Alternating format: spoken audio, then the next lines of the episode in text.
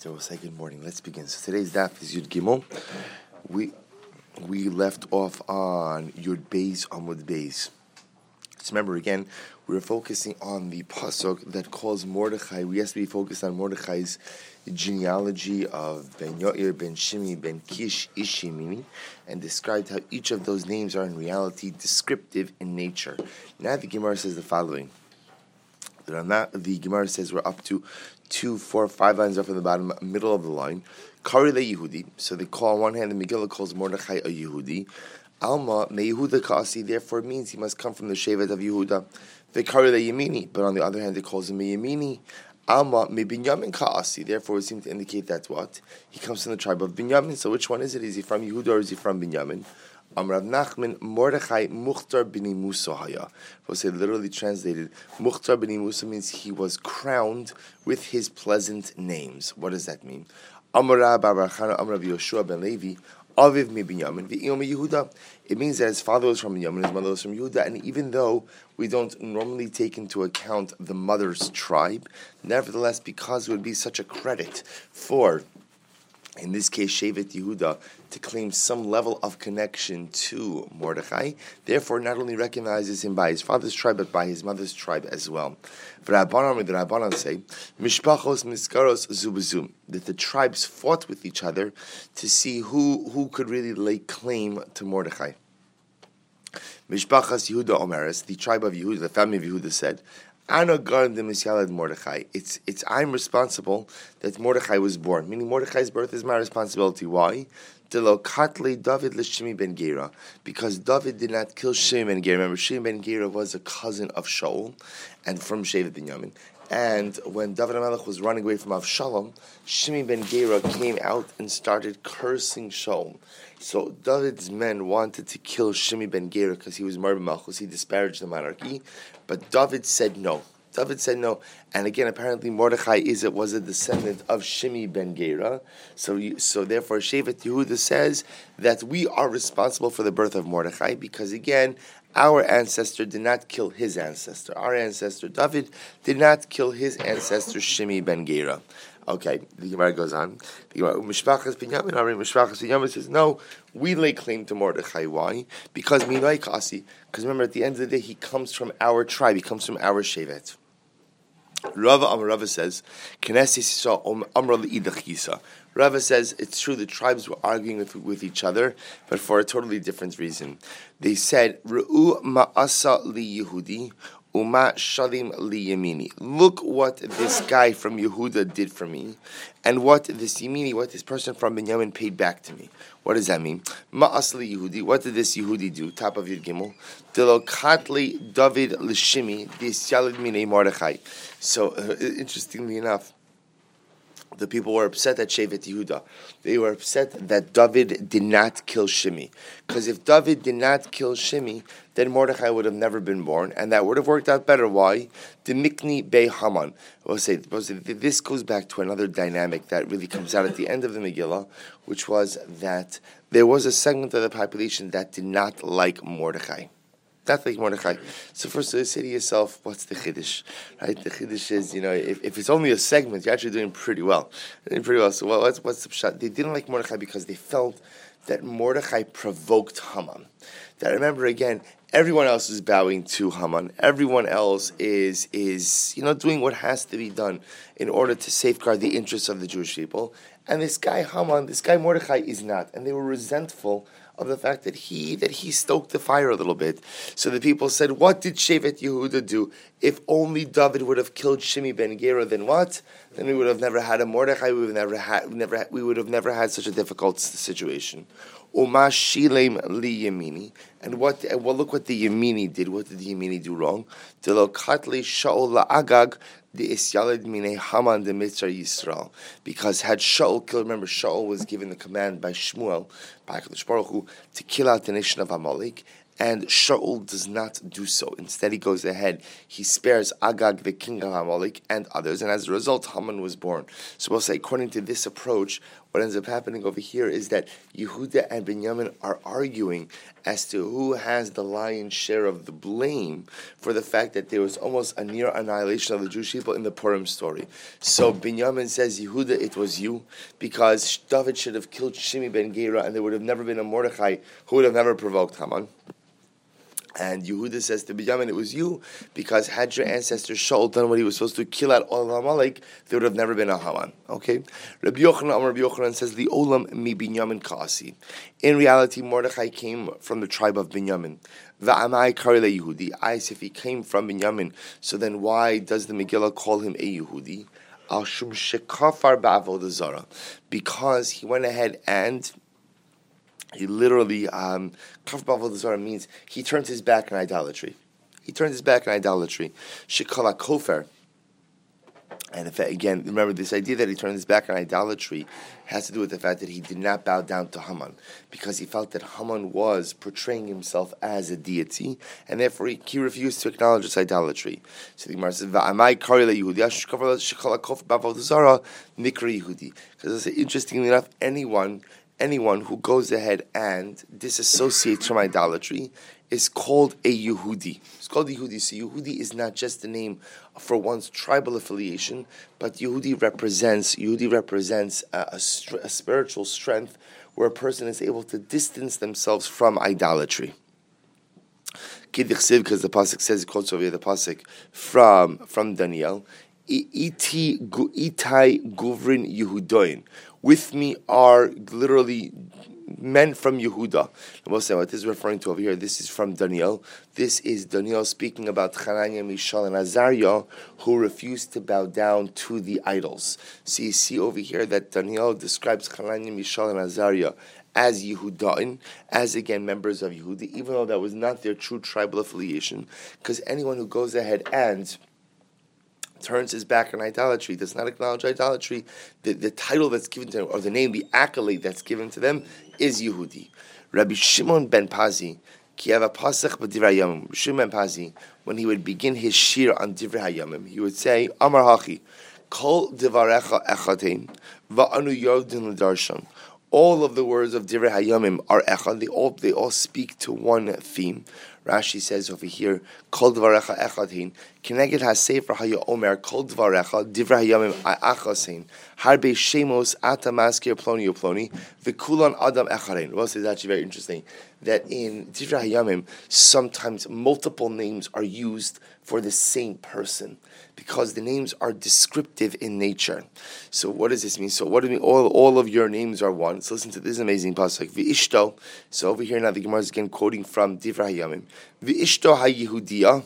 Yalda es, so his wife, the Yehudiya, gave birth to Yalda es Yered, Yered, Avi Gidud, Ve'eschever Avishocho. So she gave birth to Yered, the father of Gidur, Gidur, excuse me. Chever, the father of Socho. Ve'es Yekusiel Avi Zanuach, Yekusiel, the father of Zanuach. Ve'ela b'nei Bitya bas Paro asher lakach mered, Mored. And these are the children of the Bitya, the daughter of Paro, who was married by Mored. Okay, so who is this talking about? So the Gemara says, Amai Kari La Yehudia. So why does it call Bitya, the daughter of Paro Yehudia? Al Shum Shekafra Ba'avodazara. Because I will say why? Because remember what we just said before. Because anyone who anyone who turns their back on idolatry, this associates with idolatry, is given the title Yehudi or Yehudia. So why is she given this title? Because she turned away from idolatry. Dichsiv. Lirchozes Al. That Bas Paro went down to the river to wash herself. Why did she go down to the river? That literally was almost like a tvila, that she was going down to the river to cleanse herself from the idolatrous impurities of her father's home. Yalda. So the Gemara says, what does it mean? Now, interestingly enough, it makes it sound like, it makes it sound like, she, uh, did I skip a line here? No, I'm good. Yalda, vaha rebuye revise. So we'll say, interesting enough, we're going to see that some of the names in this pasuk refer to Moshe Rabbeinu, and it makes it sound like Bitya, the daughter of Paro, gave birth to Moshe Rabbeinu. But we know that's not the case. She did not give birth to him. She raised him. She raised him. So why does it say that she gave birth to him? Lomar the teaches us Shekalam Yosam V'Yisom B'Soch Beso Ma'ala alav hakasav kili yalado. What does it teach us? It teaches us that anyone who raises an orphan in his home, it's counted as if he has given birth to that orphan. Meaning that if you take someone else's child in and you raise that child and you love that child and you you, you take care of that child, it's as if you've given that birth to that child. I will say it's interesting you saw it in general in Judaism in terms of in terms of the real nature of the parent-child bond. That interestingly enough biology is probably the smallest part of it. It's interesting. So biology gives your child your tribal affiliation, either a Cohen Levi Yisrael affiliation, but interestingly enough, in terms of a parent-child bond, it's who invests in that child. It's who raises that child. So the child biologically might be from another parent, but at the end of the day, if I go ahead and I put my efforts into that child, I raised that child, ki'ilu yolado. It's as if I've birthed that child myself. You see now the Gemara goes through all of the names in the pasuk. Yared. So who is Yared? Ze Moshe. That refers to Moshe Rabbeinu. V'lamanik mashmo Yared. So why is he called Yared? Sheyar lem Yisrael man biyamav. Because both said the man fell during his lifetime. Gidur. Why does it call him Gidur? Shegader pirtzosei and Yisrael. He breached. He, or I should say, he, he built up all of the breaches in the relationship between Klal Yisrael and Hakadosh Baruch Hu. Chaver. Shechiber es Yisrael Avin Shemayim. Why is he called Chaver? Because he connected the Jewish people to their Father in heaven. Socho. Shena'as Selahem Yisrael Kisukah. Moshe Rabbeinu was like a sukkah, protective, a protective canopy over the Jewish people. Yikusiel, why does it call Yikusiel? Shekavu Yisrael Lekel Biyamav. That ultimately he caused the people to direct their hope to God in his days. Zanoach, Shezniach Avonosein Yisrael. Why Zanoach? Because he cast off the sins of the Jewish people. Avi, Avi, Avi. I will say, it says, interestingly enough, now after each of these names that now we refer to Moshe Rabbeinu. So Yared is Moshe, Chaver is Moshe, Yikusil is Moshe, and Zanoach is Moshe. But after each of these names, it says that Yared was the father of this one, and so what does that mean? Avi, Avi, Avi, Avi, Avi, three times to teach us Av Batorah. Moshe Rabbeinu was a father, a paternal figure in Torah, meaning no one was as great as him as Torah. Av B'chachma was a paternal figure in wisdom. Av Benevios. And he was a paternal father in terms of, or was a paternal figure in terms of prophecy. Ve'ela b'nei Bitya asher lakach mered. And these are the sons of Bitya that Mered married. Now I will say, interestingly enough, Marad, I should say. Vichi Marad Shmo. Now was Marad the husband of Bitya. Vahalo Kaliv Shmo. Both say this is fascinating. I never knew this before I saw this Gemara. Kaliv ben Yefuna apparently married Bitya, the daughter of Paro. Now, what's what's even more interesting about this is the following: It would appear that the daughter of Paro left Egypt with the Jewish people. That apparently, when she went ahead and she, it, we don't know when this happened, but at some point in time, she left her father's house, she left the Egyptian people, and she became a member of Klal Yisrael, which is quite dramatic. So she was married to Kalev. So why does it say that her husband was named Mered if her husband was in fact named Kalev? Amar Baruch Hu, God said, Yavo Kalev Shemarad Ba'atzas Meraglim. Let Kalev come along, Kalev, who rebelled against the advice, the counsel of the spies. V'yisa Bas Shemarda Begilule Beis. So we'll say it's amazing. So let Kalev, again, going a little bit out of chronological order here, obviously.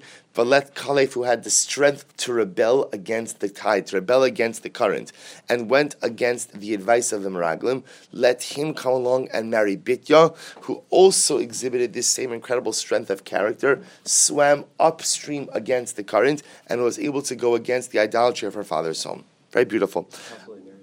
I'm sorry? Later when? Oh, yeah. Oh yeah, I, I, I, don't know when he married her. I mean, it could be that he married her after the Chet Meraglim. Anything's possible. But just pointing out that it's interesting, A, that she left with them, and B, that she married Kalev. Quite, quite amazing. Quite amazing. Sorry? Well, she, she converted probably along with all of Klal Yisrael at Har Sinai. She gave up idolatry earlier. No one was really Jewish until Har Sinai. So she, she gave up idolatry earlier and again joined the fold of Klal Yisrael at Har Sinai. So it sounds like it's really. I'm sorry. She went. She, so again, so the Maharsha comments on that, and he says, "Is it literal gerus, or is it just the renouncing of idolatry? Meaning, effectively, gerus before Matan Torah was a renouncing of idolatry. You weren't you weren't converted. There was no Taryag mitzvos, so she renounced her idolatry. Uh, so it's just amazing. It's like like like a bonus piece of Gemara nestled over here in the middle of uh, in, in the middle of of Gemara. It's also interesting, by the way, because you hear many people with the name Yekusiel. Yekusiel, so just understand that Yekusiel comes from Divrei Hayamim, and again, it's another name for Moshe Rabbeinu, which is also quite dramatic. So I said the following. Heglam Yerushalayim, that Megillah says that Mordechai was exiled from Yerushalayim. Amar Rava Rava says Shagala Me'atzmo. He was he exiled himself. Now, if you look at Rashi, Rashi says there was Shagala Me'atzmo. Rashi says Asher Heg uh, Midalok Siv asher haya min hagola asher heglasa uksiv asher hegla im hagola masha shlo haya kishar Yisrael shegalu al karchan v'hu gala miatzmo kimo shasim So again, what Rashi points out over here is the passage should have been written differently if he was simply exiled with the rest of the Jewish people. The fact that it's written in this particular fashion indicates that he exiled himself. Now, why would Mordechai, meaning that he he was ultimately he was going to be exiled, but he left earlier than than he would have needed to. Why? So the points out he did this in order to be able to create infrastructure for the Jewish people in Babel. Recognizing that the nation was going to be exiled to Babel, recognizing that you need a significant infrastructure to sustain a nation, he goes ahead and goes ahead voluntarily. Vahi omines Hadassah, and he raised Hadassah, Karli Hadassah vekarli Esther. So the Megillah calls Esther Hamalka Hadassah and calls so Esther. So which what, what what's her real name? Tangra Meir says Esther Shma. Her name was Esther. I Valamanikra Shma Hadassah. Why was she called Hadassah? Ashimat Tzadikim Shenikru Hadassim. Because the righteous, the righteous are called Hadassim. V'chein hu Omer, and so it says in the pasuk. V'hu Omeid Bein Ha'adassim, and he stands between the Hadassim. Then I will say why ultimately again, if you look at Rashi, Ben Adas Shem Mitzula, Ben Asadikim Shigol Lebav B'Shchinim Mishtaikra. I will say again, we know that the Hadas ultimately again has a very beautiful scent. It's a very beautiful smell to it. So the idea ultimately is that the tzaddikim, tzaddikim also, we'll see other the other reasons why tzaddikim are compared to hadasim, but this idea, the scent that comes from their mitzvos. So therefore, according to this approach, her name is Esther, and Hadassah is a name describing her spiritual standing. The Gemara goes weiter. Rabbi Yehuda says, no, Hadassah Shema. Her name was Hadassah. V'lama nikre Shema Esther. So if her name was Hadassah, why was she called Esther? Al shum shahaisa misateres divareha. Because most remember, the shorish of Esther is what? Is seiser, is secret. She was called Esther because she would not divulge any personal information. Shene Emar, Ein Esther magedes es ama. Esther would not divulge the details of her people. Rabbi Nechemiah Rabbi Nechemiah says, Hadassah Shema. Her name was Hadassah. I have a Shema Esther. So why was she called Esther? Shahaya Umos Olam Osa. The nations of the world called her Esther. Why? Ashum is Staher. I say Istaher is Aramaic for the moon. People would call her like the, the moon. What does that mean? That they would marvel at her beauty. The same way that the moon is the moon has luminescent beauty, so so to Esther Hamalka had this luminescent beauty as well. Ben Azai or Ben says Esther. This is interesting. So her name was Esther. So if she was Esther, why was she called Adasa? Lo Aruka v'lo Kitsara Haisa Ella Beinonis Kadasa. She wasn't too tall. She wasn't too short. She was just perfect, like a myrtle branch. Good. Rabbi Yoshua Karcha, Rabbi Shimon Karcha says Esther Yurak Rokes Haisa. Esther had a greenish complexion. I will say there's a machlokes how to understand this.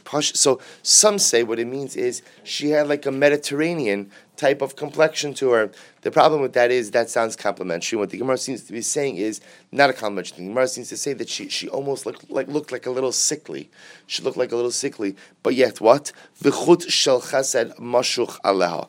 But ultimately again, HaKadosh Baruch Hu went ahead and put a chut chesed, a divine, divine favor upon her that made her look beautiful to everyone who saw her, even though in reality, in actuality, she might not have been as beautiful. The Maharsha discusses why she had this Yirok Rakas. The Maharsha points out that she was sick over what was happening with Achashverosh.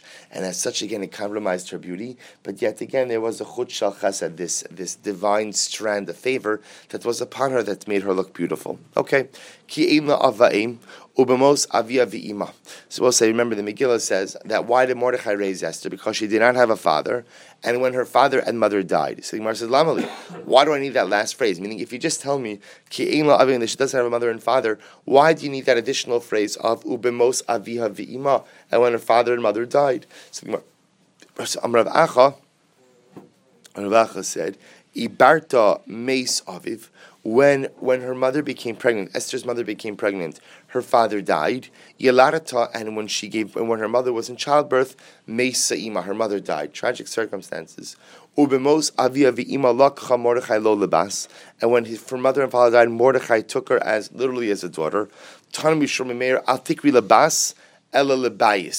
Don't read it as a daughter, but rather as a home, which is a euphemism for what? For a wife. So the Gemara says, "V'chinu Omer." So to the pasuk says, "V'larash ein ein kol ein kol ki im kivsachas." So we'll say this is where this is where the Navi comes to rebuke David Hamelech in the aftermath of the episode with Bathsheba.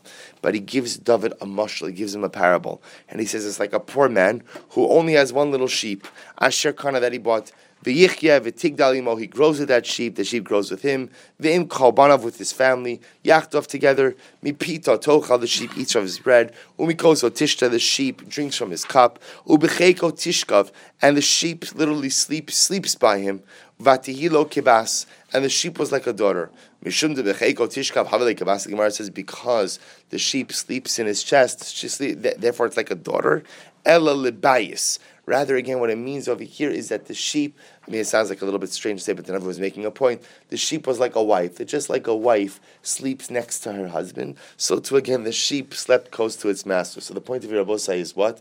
Remember, again, David, the Navi was trying to give David HaMelech the mushal, the mushal, that David HaMelech had everything.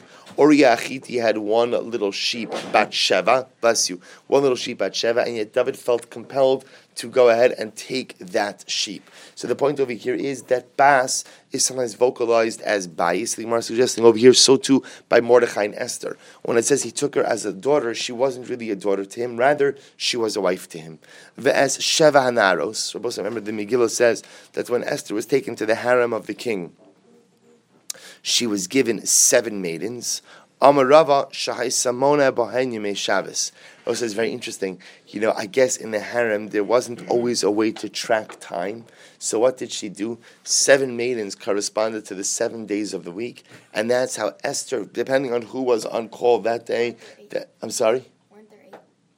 Weren't there eight? Days eight days in the week. Yeah. Why? in the Persian calendar. Yeah. I don't know. I don't know. At least maybe if even if there were, the truth is seven days of the week for Shabbos. That's what she's concerned about. Shabbos Kodesh. So the Gemara says, therefore, she went ahead and she. W- you keep this up. I'm taking away that hot chocolate. All right, all right. So what what happens? So now, so so right. So so Rava says. So Rava says that's how she kept track of Shabbos. Vayishanes narosal. I will say is actually again very interesting. So the Megillah says. The Megillah says that uh, let me read you this phrase Vayishaneha ve'es literally and things were changed for Esther what does that mean Amarav she'achila ma'achal Yehudi Esther was able to request the kosher diet, right? She was able to go ahead and get kosher food. Ushmuel Amar Shmuel says, no, shechila kadli de chaziri. It was like kadli de chaziri means uh, bacon from a, from a fatty hog, from a fatty hog. Bigger from a fatty hog. The idea over here is that Esther Malka had no choice but to eat non-kosher food because again there was nothing else that was available to her. For Rabbi Yochanan, said, obviously eating non-kosher food is not one of the things for which you give your life. So she, she ate what she had. Rabbi Yochanan, Rabbi Yochanan said zeronim that all she she had seeds. She lived on seeds. V'chinu Omer. So to the pasuk says Over here, the Gemara quotes the pasuk from Daniel. Vahia meltzar nosias pas bagam v'nosin lehem zaronim. Again, the, the Navi in Daniel says that Daniel, Hanani, Mishael, and Azariah, when they were being, or really Hanani, Mishael, and Azariah, when they were being trained to serve Nebuchadnezzar, ultimately, again, they gave away the fancy food that they had for seeds. Shisha chadashim b'shemen hamar. So each girl in the harem spent six months, six months, literally anointing herself. Shemen Amar means balsam oil. My shemen Amar, well, actually, we're going to see it. What is shemen hamar? Abba Amar satachta. Satachta means balsam oil. Rav Huna Amar Shemen Zayshlo Havishlish. Actually, Rav Huna says it means olive oil from olives that did not grow to one third of their maturity. Apparently, again, such oil is even of a higher quality. Tiny Rabbi Huda, Rabbi Huda says, an anpikon, anpikon, Shemen Zayshlo Havishlish. So this anpikon, or a pekinon is this oil from olives that did not bring a third, that did not grow to a third of their maturation. also, why does a woman anoint? Why does a woman smear that on herself? It's a, depil, a depilatory. It removes hair. It removes hair, and ultimately again smooths skin. But erev he hishava. So the way it worked in the harem is that the woman would be summoned to Achashverosh at night, and the next morning she would leave. Amr Rabbi Yochanan says actually very interesting. Rasha From the from the immoral behavior of this rasha, we at least learn something redeeming about him. Shalohaya mishamish mitaso b'yom which was Hazrat say, he did not engage in relations by day. There, now, remember, we spoke about this earlier. One is permitted to engage in relations by day as long as the room is dark. But Lamaisa, again, Achashverosh only engaged in relations at night. It's just interesting. This actually goes back to what we saw also yesterday, which was when he brought out the Kalim. When he brought out the Kalim of the Beis the one thing he tried to be careful about, although it didn't work, was to avoid drunkenness. He tried to avoid drunkenness because he thought that was Belshazzar's mistake, but he didn't. That's interesting. You see a very complex character who, on one hand, again, you know, engages in in in despicable evil, but on the other hand, somehow seems to want to try to do the right thing in these certain areas. Quite interesting. Vati Esther no Esther found favor before Achashverosh or excuse me, before everyone. Amr Solo Kiumaso. It means that everyone thought that Esther was from their nation. But remember, Esther never divulges where she's from. So there's a lot of speculation. So the idea is, why did, why did she find favor in everyone's eyes? Because Lamaisekin, everyone felt that she represented them. Everyone felt that she was part of their nation. Esther Malchuso, Hu Chodesh Teves. Esther is taken to the king in the tenth month, the month of Teves. Yerech shehaneh haguf min haguf. We'll say Teves. Remember, is winter time is wintertime, and it is a time where people crave body heat even more. So Lemais again, the fact that she was that she was brought to Achashverosh at this particular time was a time again when one body benefits from the heat of another body, and therefore it made Esther even more beloved in the eyes of Achashverosh. as And again, the king loved Esther from all the other women, and she found favor in his eyes from Kala Basulos. Amarav, Rav says, Bikesh litom tam besula tam. Tam be'ula tam. So that says again, amazing what happened. That whatever experience Achashverosh wanted to experience, that was the experience he had. If he wanted to experience the experience of a besula with her, that's what he experienced. The experience of a be'ula with her, that's what he experienced. And the king made a great party uh, the Gemara says that's interesting. Why did the king do all of these things? So we're going to see the king engaged in a number. What was driving Achashverosh crazy a little bit was the fact that he did not know who his wife was. It's, that's a side part of the story which is just so bizarre that he marries this girl who is totally anonymous. In any event, he does all of these things in order to coax her to reveal her identity. So what happens? He makes a big party. Avad Mishtia, he makes a big party for her, thinking that that'll make her a little bit more comfortable. She'll divulge, divulge her identity. Velo Galulay, she doesn't say anything. Dali Karga, he went ahead and he lifted all of the sales tax from the merchants in her honor, thinking that Lamaisa, again, this would be a good way to get her to divulge her identity. Velo Galulay. She doesn't say anything. Shadar Pardishni, Pardishani, Velo Galulay. She sent gifts in her name to all the noblemen, and she still did not reveal anything. Ubihi kavet besulos shenis. So what does Achashverosh do? He gathers all of the women again for another pageant, another pageant. So Azil Shakil Eitzoi Mordechai. So what happens? Interestingly enough, so Achashverosh comes to Mordechai. Says Mordechai, I've got a problem. So I, I love this woman Esther to pieces. She's wonderful, but I don't know who she is and I need to somehow find out her identity. How could I do so? So Mordechai gives an interesting answer. He says, Amar, Ein isha miskana ella chaverta. A woman only becomes jealous. chaverta literally means the thigh of her friend. What does that mean? That a woman becomes jealous when she thinks that her husband's attention is diverted to another woman. So Mordechai's, so Mordechai's advice to Achashverosh was, you know what? Hold another pageant hold another pageant, gather the women again, and maybe when Esther sees that your attention is going to another woman, she'll quickly divulge her identity to you. Rest the Maharsha points out over here that what, what Mordechai was hoping for was what? Was that Achashverosh would find another queen right? Find, find someone else. You know, you're not really looking for Alamailis. You know, he's not really looking for uh, incredible depth or a good conversationalist, right? He's he's pretty clear on the qualities that he's looking for. Um, so hopefully you'll find another girl. You'll find someone you like even more than Esther, and Esther could come home. That says in our show was was Mordechai's was Mordechai's chashman. But again, it didn't work because Lemaisa even after the second pageant, the Megillah says, Dichsiv ein Esther magedes molarta. Esther would not divulge her place of birth. Amr Belazar, my Dichsiv, what's the meaning of the pasuk? Loigara mitzadik einav. So we'll say, look at Rashi. Loigara mitzadik einav literally means no sin einav b'masa tzadik el lahem. Af liyamim rabim mida b'mida. So we'll say literally it means that God will never diminish his eyes. God will never take his eyes off the righteous. What Rashi says that means is that Hakadosh Baruch Hu will always reward the righteous, even if what? Even if that reward only comes much later on. So Gemara says, "Bischart tznios shahaisa ba berachel." Because of the modesty that Rachel Imenu had, she was privileged to have a descendant of Shaul. And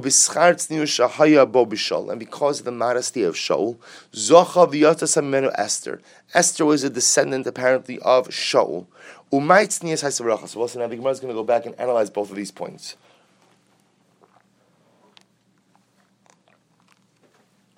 So what's news?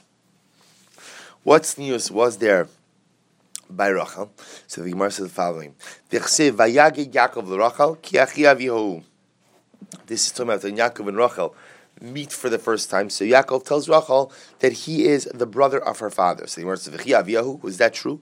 Was Yaakov even the brother of Lavan? V'halo ben Achos Aviyahu. Remember, Yaakov Avinu is the nephew of Lavan. He is the son of Lavan's sister. Lavan's sister was Rivka. Yaakov is the son of Rivka. So the Gemara says, the Gemara says, Ella Amrla. Rather, Yaakov says like this to Rachel, Min sabasli, marry me.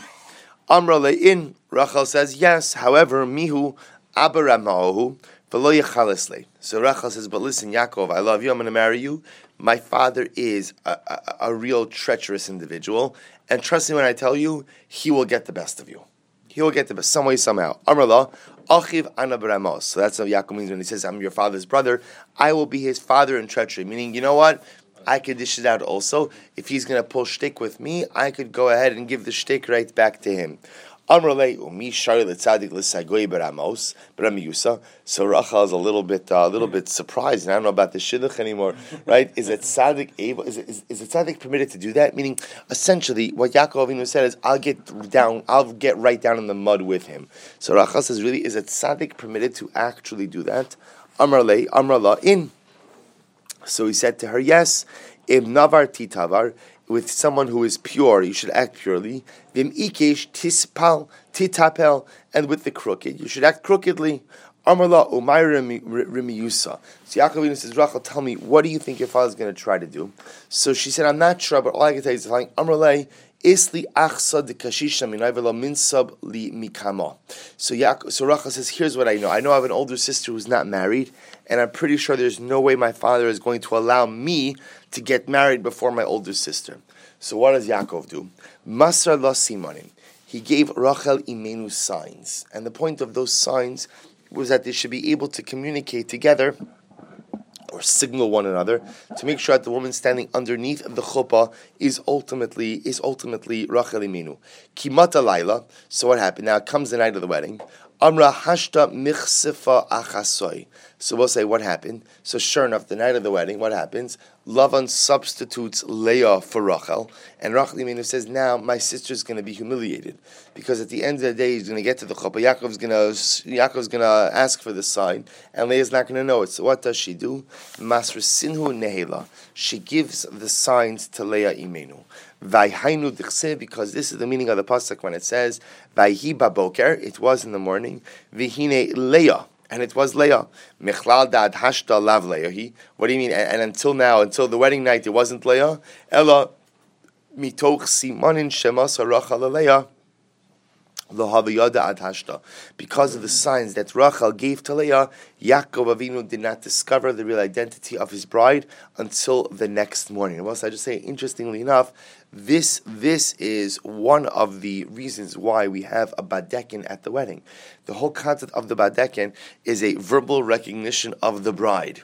That ultimately, again, that chassan and kalash should be able to positively identify this is the woman I'm marrying, this is the man I'm marrying, and again, it has its roots in this very story. Interestingly enough, so the Gemara says the Gemara says, "Hash lefichach zachsa menu Therefore, because Rachel was so tsanua, was so was so modest, therefore again Shaul came from her. Why is that I'm sorry. Sounds like a, uh, a nice uh, chesed thing to do. What's that sneeze? No, no, a, a modesty in that she was careful with the feelings of the other. That's that's called modesty also. Modesty is not just how we normally translate, how we normally think about modesty. It means modesty in behavior. So she was modest in terms of the fact that she put the needs of someone else before her own, despite the fact despite the fact that it would come an incredible loss to her. That's the Gemara understands the news as well. So therefore, again, Shaul comes from her, and Gemara says again, what happened with Shaul? Uh, Umaytni Yisai B'Shal, the Chsiv, Ves Devar Hamlucha Lo Higidlo, Asher Amar Shmuel. Also remember again how Shaul becomes king. Shaul becomes king because he loses his donkeys, and he goes out looking for his donkeys, and he, fi- he can't find the donkeys anywhere. Someone tells him to go ask the Navi. You know, it's funny. Apparently, you know, even Nevi'im, you know, sometimes people get like their time occupied with, uh, you know, totally mundane matters. Can you imagine you're Shmuel Hanavi? You're Shmuel Hanavi. You are the prophet of God. Sir, can you help me with my donkeys? Right? You mind, you mind, you mind using those prophetic powers to help me find my donkeys? You know, it's it's it's, it's just funny to think about. So it works. So so remember again when Shaul comes to Shmuel looking for his donkeys, Shmuel says, "Oh, and by the way." God has chosen you to be the king over Israel. So when when when Shaul's uncle, when he sees his uncle afterwards, and his uncle says, "No, what did the what did the prophet of God say to you?" Say Shaul did not say anything about the monarchy. He just said what? He just said, "Oh, we found the donkeys."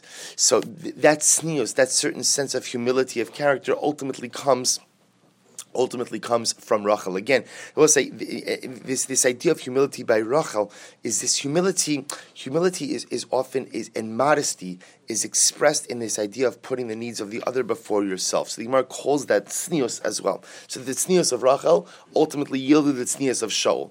Zachsav Yatzim and Esther, and it was the tznius of Shaul that gave him the privilege of, ha- of having a descendant of Esther. Okay, and we also again we saw the the modesty of Esther, and that Esther again does not divulge any information about herself. Va'amr. So we'll say it's actually very interesting. So Rabbi says when God decides to convey greatness to a person, He doesn't just give the greatness to that one individual, but rather He gives over that greatness to the person's children and to his children's children until the end of all generations. Shene Emar, because the pasuk says, "Vayoshivem lanesech vayigbu." Vayigbehu, right? That again, quoting the pasuk from from from Iyov, Vayoshivim Lenatzach. Literally, he placed them. He placed them for, for all eternity. Vayigbo, and he lifted them up. So this idea that a person is not just giving greatness for themselves, but if a person is given greatness, it's given for all future generations of that person, and really, it's theirs to lose it's theirs to lose. But if a person becomes arrogant because of their greatness, then God lowers him. Person becomes incarcerated in chains. Mordechai Esther Osa, and literally the directive of Mordechai Esther carried out. Rabbi Yirmiyah, says, Shahai Samara Damnida Lachachamim. That Esther would show her damnida, menstrual blood to the Chacham. Rabbi say that again, she tried to be careful with whatever level of halacha she was able to do, including Hilchos Nida, Kasher Haisa Ba'amano Ito was actually quite dramatic as well. As she was literally ba'amana so means with with trustworthiness with him or with faithfulness with him. Amar Rabba bar Lema Mishmei Derav She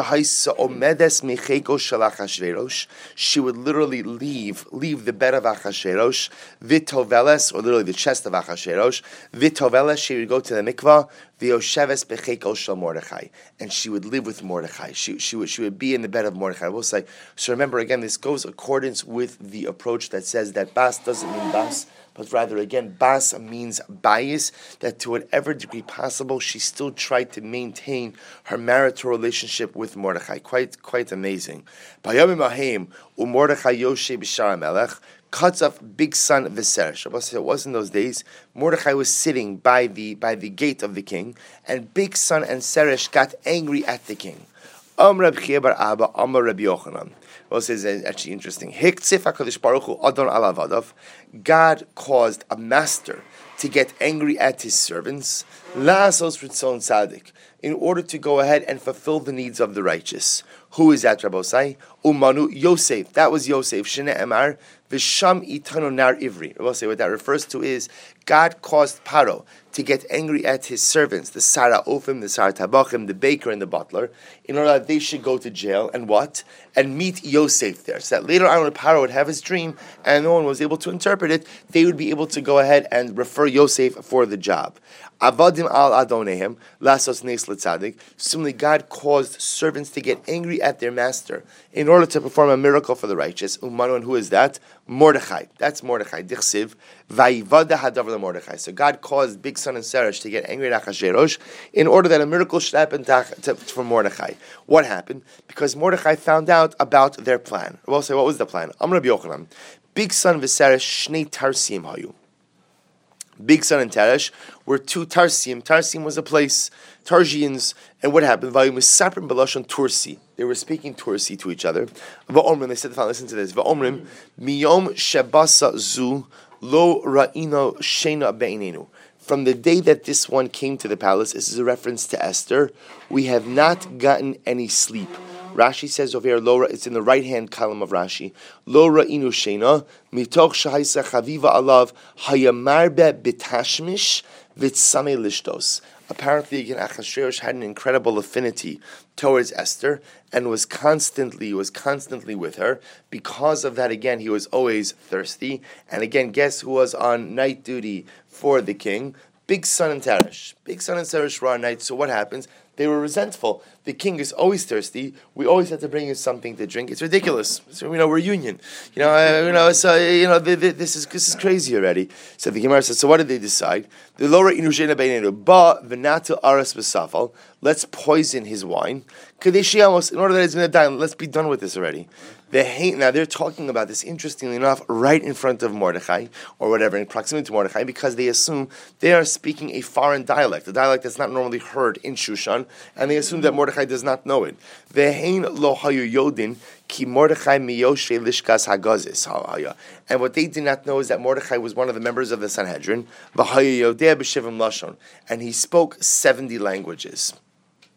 I would say just a very good mussar in general is that you never know who is listening to your conversations. The right, the mic is always open, right? It's a heck of a pinpoint operation, right? So, uh, right, as as they call on the open mic. So, so the that was a joke, political joke. Okay, good, good. But Baruch Hashem is in the Middle East. Not everything's going to be okay. So now, so now, so now, the Gemara says the following. So what happens? They did not realize. They did not realize that Mordechai was listening to their conversation. So now they're going on talking about the plan. Amar lo v'halo ein mishmarti u'mishmarte chashava. Eh? I, but they said but they said, but my watch and your watch are not the same, meaning that we're not on the same schedules. So how are we going to go ahead and pull this off? So, so one of them, again, it's not clear who was saying two, but one of them said, listen, here's what we're going to do. I'll watch your post and my post, and you go ahead and take care of poisoning the king.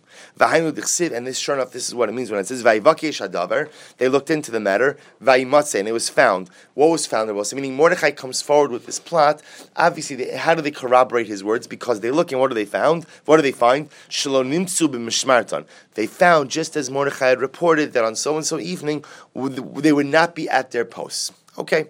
Achar hadvarim and it was after this. So remember, this is going now in the in the chronological order of the Megillah. So after Mordechai foils the plot of Bigsan and Te, and Seresh, so afterwards it says uh, that's the that's the end of Perak Beis in the Megillah.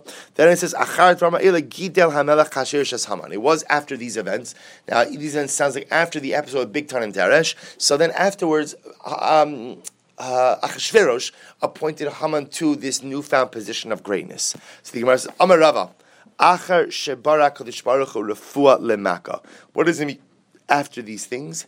After God created created the remedy for the sickness. So amazingly enough, remembering in Abosai, it was the fact that that Mordechai foiled the plot of, of Bigsan and Seresh that ultimately serves as the very merit that turns the tide later on. So after these things, after HaKadosh Baruch Hu created the remedy for the sickness, for the illness that was not yet even in existence. The Amr Reish Lakish Shlakish says, Ein HaKadosh Baruch Hu Makes Yisrael God only goes ahead and literally punishes or, or hurts Klal Yisrael, visits the sickness by Klal Yisrael, unless, of course, he has already created the remedy in advance. Shene Emar, because the pasuk says, "Kirafi Yisrael v'nikla avon Ephraim." Quotes over here the pasuk from Hosea, "Kirafili Yisrael, I will heal Yisrael, and ultimately the iniquity of Ephraim will be revealed." So, meaning, Kashbaruch speaks about what he speaks about the healing even before he speaks about the iniquity. Aval umos by the nations of the world, this is not so. Rather, maki osan it's a fundamental distinction. By the nations of the world, first again, often the makkah comes, and the refuah only comes later. For Klan Yisrael, the the refuah is already there before the makkah. Quite amazing. Shnei Amar v'nagav Hashem es Mitzrayim God will literally smite Egypt, nago for Rafo, but ultimately HaKadosh Baruch Hu will heal it, will, will, will heal them. Remember again, if, if already in the beginning, Haman gets very angry at Mordechai because Mordechai lo korev lo he doesn't bow, he doesn't prostrate himself. So what happens? It was disgusting in his eyes. Mordechai levado to just simply go ahead and hurt Mordechai himself, meaning Haman felt that no, no, I'm not just going to hurt Mordechai. Rather, what am I going to do? I have to do something much bigger than that. Amarava, betchila Mordechai. At first, levado. At first, Haman's animosity was directed towards Mordechai, just Mordechai. Ulubasof ba'a Mordechai. In the end, he wanted to his animosity spread to the nation of Mordechai. And who was that? Manu Rabbanon. So first, his animosity was just at Mordechai. Then his animosity spread to the rabbis. Ulubasof, and at the end, his animosity spread to B'chol HaYehudim, the entire Jewish people.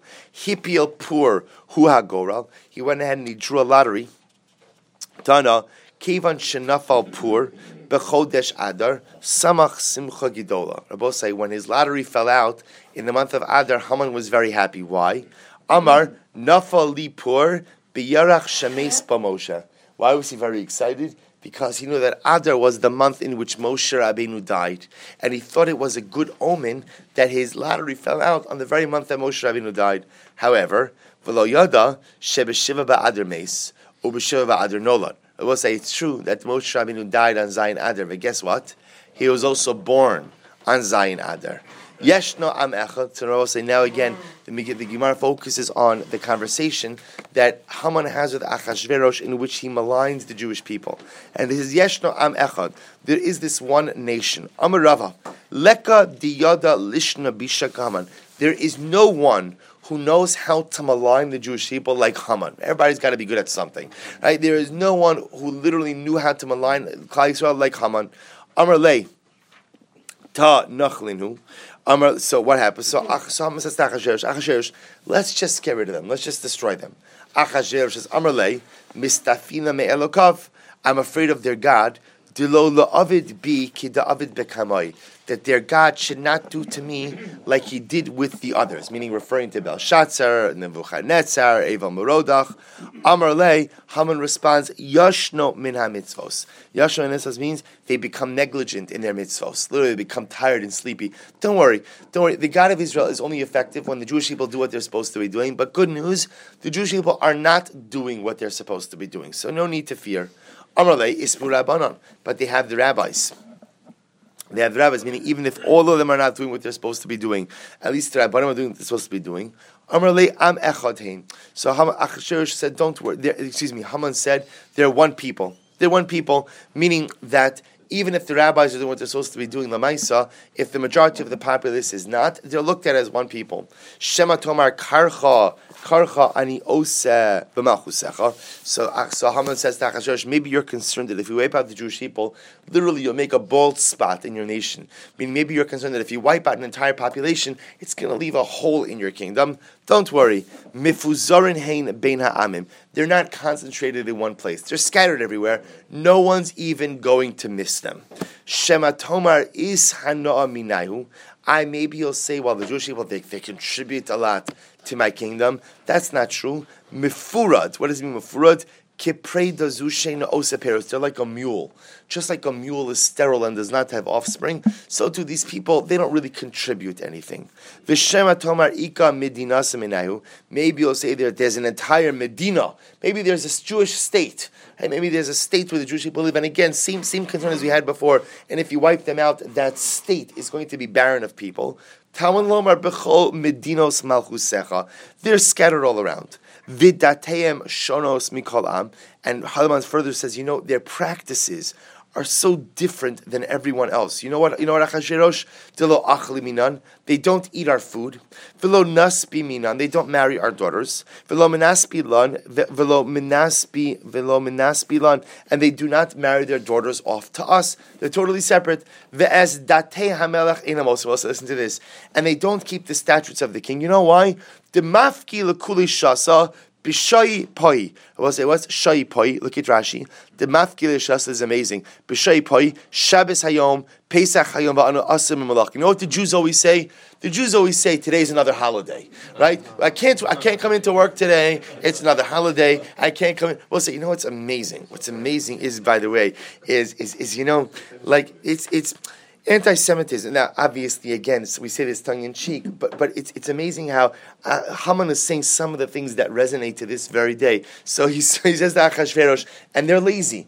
They're lazy. They're always inventing another holiday. There's always, it said today is Shabbos, today is a fast day. We mourn this today, we're happy for this today, we celebrate this today, we're sad about this today. There's always another Shabbos, there's always another Yom Tov, and there's always another reason for them not to work. And it's not even worth it for the king to allow them to continue to exist. Because all they do is they eat and they drink and they disparage the monarchy. Supposed to listen to this. Because if a fly falls into their cup, you know what? The cup of wine, what happens? Zarko, they remove the fly. Vishosei, and they drink the wine. Okay, so get rid of the fly, you can drink the rest of the wine. But yet, if you, king, were to touch their cup of wine, you know what would happen? Chofto bekarka They would go and pour it out and not drink it. And I will say what's amazing over here is again such a classic, such a classic model of anti-Semitism, where again Jewish practices which which have meaning and have meaning. Yeah, yeah, you're right. If Achashverosh would touch the cup of wine, we absolutely would not drink it. That is absolutely correct. But there are reasons for that. It's not meant to be a slight for the king. It's meant to be a measure to preserve Jewish integrity and identity throughout the ages. But again, when looked at at the surface, appears to be disparaging of the king. If it's good with the king, please write the decree to destroy them. And this is interesting. And Haman was willing to pay the king for the privilege of annihilating the Jewish people. I'll give you 10,000 silver pieces. Amar Reish Lakish, listen to this. Reish Lakish says, Gali v'yadua lefnei misha amar v'haya olam v'haya olam. It was revealed before the one who created the world, sha'asit Haman lishkol shkalama Yisrael. That Haman was going to pledge shkalim for the annihilation of the Jewish people. So what does Chalish Baruch do? Remember, what did the Gemara say before? What does God always do for us? He always creates the refuah before the makkah. So Chalish Baruch knew that Haman was going to pledge shkalim to destroy the Jewish people. So what does God do? Hiktim shiklehem lishkalav. Therefore, what does God do? He goes ahead and he makes sure he made sure that our shkalim came before Haman's shkalim. V'hainu the son. This is the meaning of the, this is the meaning of the Mishnah. The echad ba'adar mashmin ala shkalim v'ala Also remember again, what do we do on the first of Adar? We go ahead and already contribute the half shekel. Sakadosh Baruch who knew that Haman was going to try to pledge shkalim for the annihilation of Klal Yisrael. Hakadosh Baruch Hu therefore institutes what institutes the giving of the half shekel many years earlier. That we should endow the shekel with a positive energy to counteract and to counterbalance the negative intentions of the shkalim of Haman. All right, we'll say we'll stop over here. We'll pick up here last line tomorrow. All right, we're going to do 545 tomorrow, Mir Hashem, just to uh, keep it easier.